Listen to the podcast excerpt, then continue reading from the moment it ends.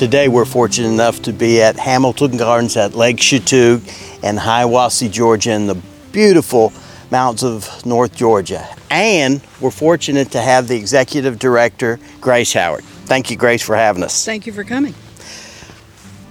I appreciate the tour that you've given us. Can you tell me about how this came to be? I surely can. The gardens have been here about 40 years. They were planted as a gift to Towns County, a gift that was given to the county by Mr. Fred Hamilton and his wife Hazel.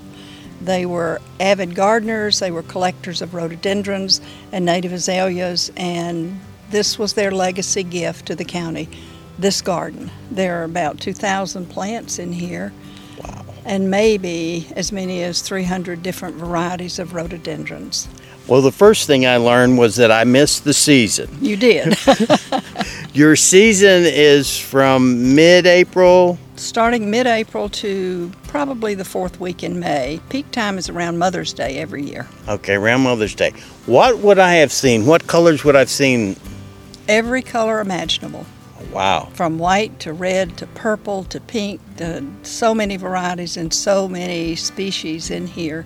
We have species in this garden that don't grow anywhere else, ever. Well, that's Um, unique. That is unique, and we are the largest rhododendron garden in the southeast. Okay. Besides the rhododendron, what else do you have here? We have uh, several things. We, we're standing, of course, in front of some um, oak leaf hydrangeas. We have an active pollinator garden, which is a part of a University of Georgia plan. We have a firefly habitat, and one of these days we expect to be able to sit out there in a chair with a glass of wine and watch the synchronicity of the fireflies when they come out of the habitat. Tell me a little about the pollinator section. We talked about that briefly earlier. I found that fascinating. Well, pollinator gardens are special gardens. Uh, they're all native plants and they draw the bees and the butterflies and the ants and everything that pollinates our food will come to a pollinator garden and the habitats are going away for pollinators. So anything that anyone can do in their landscaping to help save our pollinators is a godsend to us that like to eat. So, Right.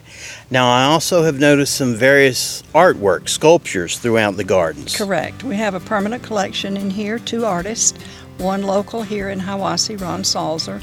There are three pieces of his work in here. And then we have Greg Quick, who is from Mineral Bluff, and we have four pieces of Greg's work in here. Now, you're located right on the banks of beautiful Lake Chatuge. How, how have y'all incorporated that into the gardens? Well, we have a trail down there that runs along the lake. It's a primitive trail, was cut through by our volunteers, as most of the work is done up here by volunteers. And it's just a nice little place to walk right on the water. It's where our fishermen go uh, to fish down there. There are two little benches, and so it's a pleasant place. But the big thing for us is that we irrigate from the lake. It's part of our conservation effort here at the gardens.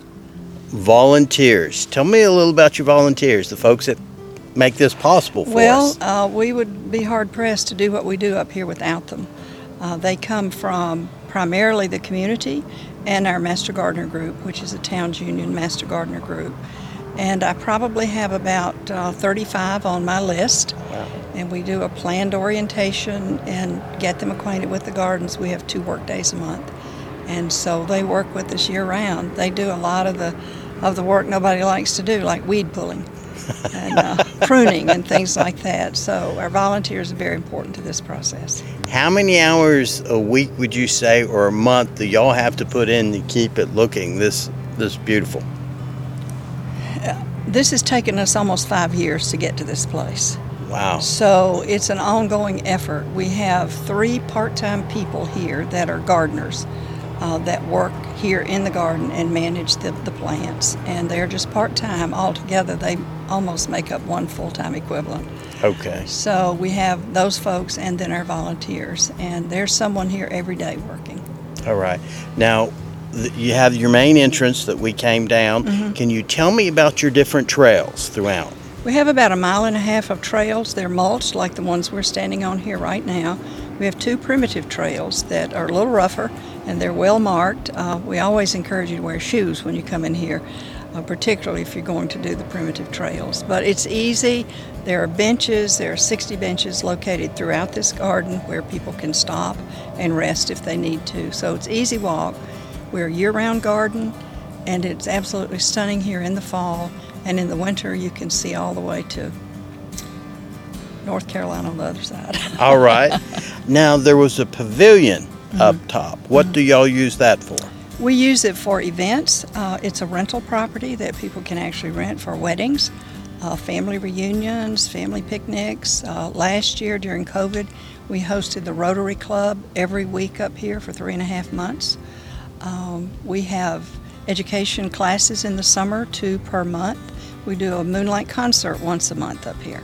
Nice. And you bring your chair and your beverage of choice and sit on the great lawn out there and watch the sun set in the west and the moon rise in the east. Beautiful. So Beautiful. you know how pretty it is. Oh up yeah. I, I was taken back. Thank you so much for having us out today. I really appreciated the tour you gave us. Thank you, Grace. You're very welcome. Come again. If y'all are in the North Georgia mountains, you've got to check out Hamilton Gardens at Lake Chatuge. Thank y'all.